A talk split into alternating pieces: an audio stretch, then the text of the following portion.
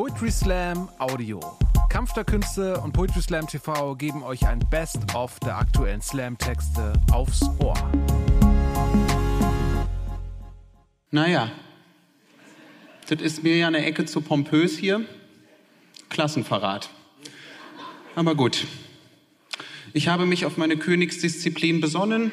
Ich habe erst gedacht, ich mache ein altes Gedicht. Ich werde doch sozialistische Propaganda verlesen. Das ist das, was ich am besten kann. Ich freue mich sehr über die Einladung hier zum marxistischen Lesekreis. Es ist mir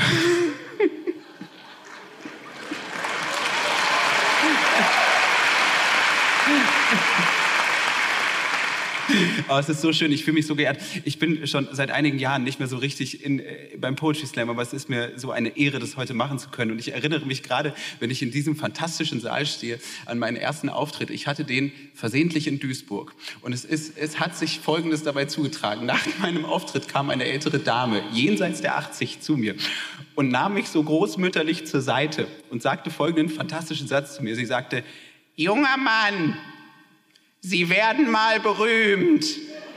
Ich weiß aber noch nicht genau mit was. ja.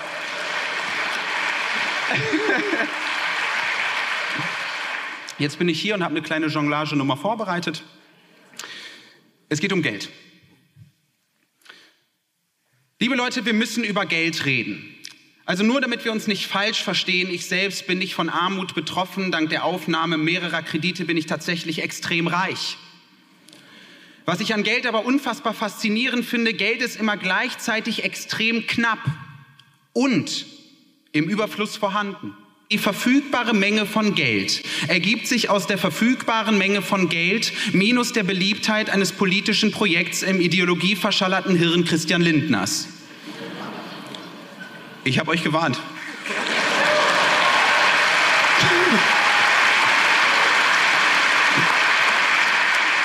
Was aber die 100 Milliarden für die Bundeswehr zeigen, Geld ist ja gar nicht per se knapp, oh Wunder. Und ich dachte immer, der Staat funktioniert wie meine Mutter. Eine kleine Anekdote. Wir haben früher regelmäßig St. Martin gefeiert. Seid ihr mit dem St. Martin? Ne? Man geht von Haus zu Haus, singt Arbeiterlieder, zündet Pyrotechnik. Wir kennen das alle. So, ja? Man zieht von Haus zu Haus, als Belohnung bekommt man idealerweise Süßigkeiten. Und auf den Zwischenwegen hat meine Mutter uns Süßigkeiten aus unseren Jutebeuteln geklaut und in ihren eigenen verschwinden lassen. Das erzählte uns die gute Frau, als wir schon erwachsen waren. In einem Nebensatz. Als wäre das nicht völlig geistesgestört. Und als sie dann zwei Jahre später auf Bewährung rauskam, ja, wir lassen uns nicht verarschen. Sagte sie auf die Frage hin, warum sie das gemacht hat, völlig ohne jede Emotion. Ich brauchte Sachen für einen Adventskalender.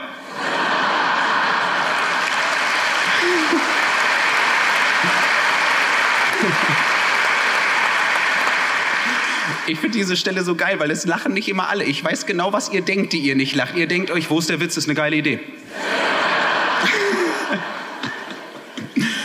Logik meiner Mutter, sie muss uns erst was wegnehmen, um es uns dann wiedergeben zu können. Und Leute denken, der Staat funktioniert genauso. Er nimmt uns was weg, Steuern, um uns dann wiedergeben zu können.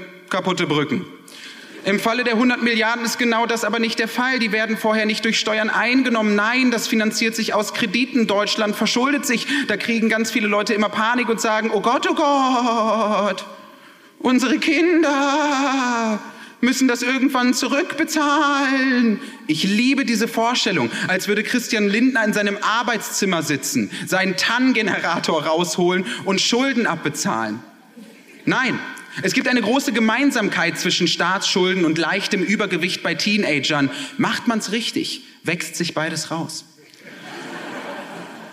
Und vielleicht beeinflusst das ja unser Verständnis davon, wie Geld entsteht und Geldverteilung funktioniert. Denn viele stellen sich die Gesellschaft auch heute noch vor wie ein Monopoly-Spiel. Alle haben am Anfang das Gleiche und der, der am besten spielt, gewinnt.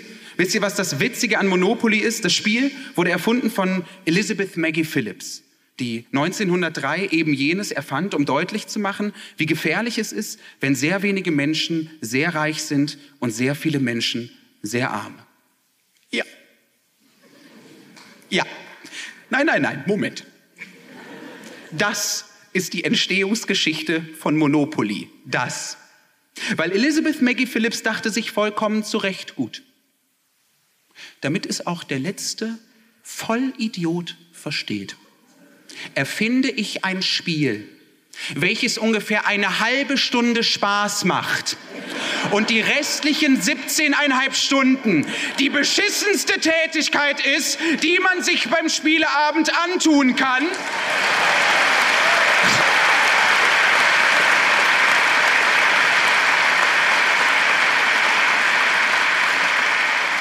Außer für diese eine Person die zufälligerweise alle grünen und dunkelblauen Straßen hat und in jeder Runde wieder sagt, ah, ich baue noch ein Haus oder ein Hotel. Ne? Direkt enteignen solche Leute. Und mit solche Leute meine ich meinen fünfjährigen Neffen. Selbst der wird beim Monopoly-Spielen zum Arschloch. Immer wenn ich auf sein bebautes Feld komme, sagt er, oh, Miete, du Wichser. Viele Menschen sind überdies auch heute noch davon überzeugt, dass Menschen sich ihre Armut verdient haben. Der Ursprung dieses Denkens liegt, Gott sei es geklagt, im Christentum. Ich weiß leider nicht genau, ob in Staffel 1 oder Staffel 2. Aber es passt ganz gut ins Bild. Das Christentum pflegt ja generell einen komischen Umgang mit Geld. Ein gutes Beispiel sind die heiligen drei Könige. Ich meine, es ist ja mega nett, dass die da zum Jesus Baby hingeswaggert sind. Aber die Geschenke, schon Hammerscheiße. Weil Balthasar schenkt Weihrauch, was mega unhandlich ist für ein Kind. Kaspar schenkt Myrrhe und man denkt sich so, was in Gottes Namen ist Myrrhe? Und man googelt es dann und versteht es immer noch nicht. Und Melchior schenkt dann Gold. Wenn ich die anderen beiden gewesen wäre, hätte mich das so krass angepisst. Ich wäre zu ihm gegangen und hätte gesagt, pass mal auf, wir haben in der WhatsApp-Gruppe gesagt, maximal 15 Euro. Maximal.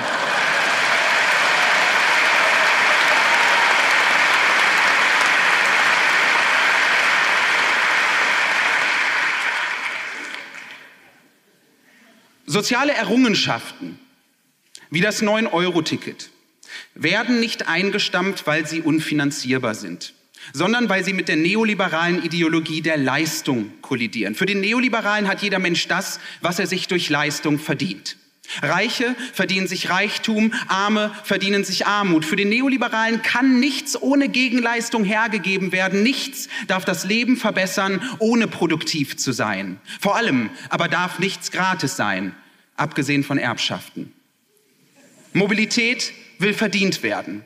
Man muss es einmal ganz deutlich sagen. Die Menschen, die vom 9-Euro-Ticket profitiert haben, leben größtenteils am Rande der Großstädte und geben laut Studien mehr als 50 Prozent ihres Nettoeinkommens für die eigene Miete aus. Wenn Christian Lindner vor Umverteilung warnt, dann muss man ihm mit aller Schärfe entgegnen, die einzige spürbare Umverteilung ereignet sich hierzulande von unten nach oben und das seit Jahren. Der Staat hat die Mittel, hat die Ressourcen, die 13,4 Millionen Menschen hierzulande aus der Armut zu holen. Armut ist nicht mal das Ergebnis schlechter Politik. Sie ist das Ergebnis von verweigerter Politik. Danke.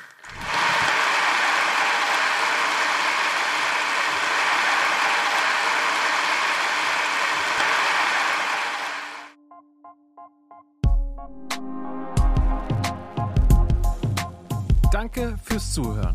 Wenn ihr mehr Slam-Texte aufs Ohr wollt, folgt uns auf Spotify, Apple Podcasts und überall, wo es Podcasts gibt.